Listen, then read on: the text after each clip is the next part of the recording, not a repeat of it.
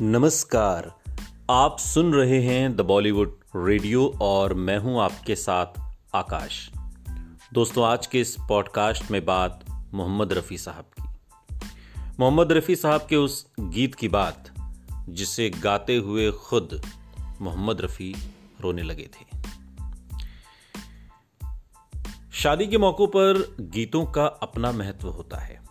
बॉलीवुड के कई ऐसे गाने हैं जो शादी की रस्मों में ज़रूरी बन चुके हैं और उनके बिना एक तरीके से शादियाँ पूरी ही नहीं होती। और ऐसा ही एक गीत फ़िल्म नीलकमल का है। साल 1968 में रिलीज़ हुई इस रोमांटिक थ्रिलर को दर्शकों का भरपूर प्यार मिला। इसका संगीत और कहानी दोनों ही अलग थे। लेकिन इस फ़िल्म का एक गाना आज इतने सालों बाद भी हमारी ज़िंदगी का एक अहम हिस्सा बन चुका है। ये गीत है, बाबुल की दुआएँ लेती जा जा तुझे सुखी संसार मिले।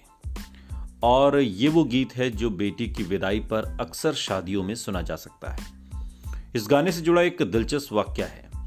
बताया जाता है कि इस इमोशनल गीत को गाते समय मोहम्मद रफ़ी साहब अपने इमोशंस पर काबू नहीं रख सके थे।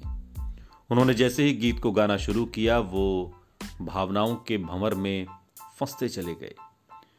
वो गीत गाते जा रहे थे और उनका गला भरता जा रहा था।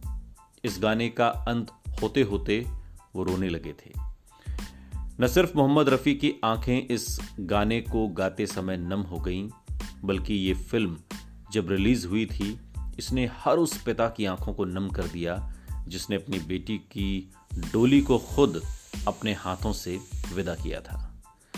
बाबुल की दुआएँ लेती जा जा तुझे सुखी संसार मिले का म्यूज़िक रवि ने दिया था, जबकि इसके लिरिक्स साहिर लुधियानवी साहब ने लिखे थे।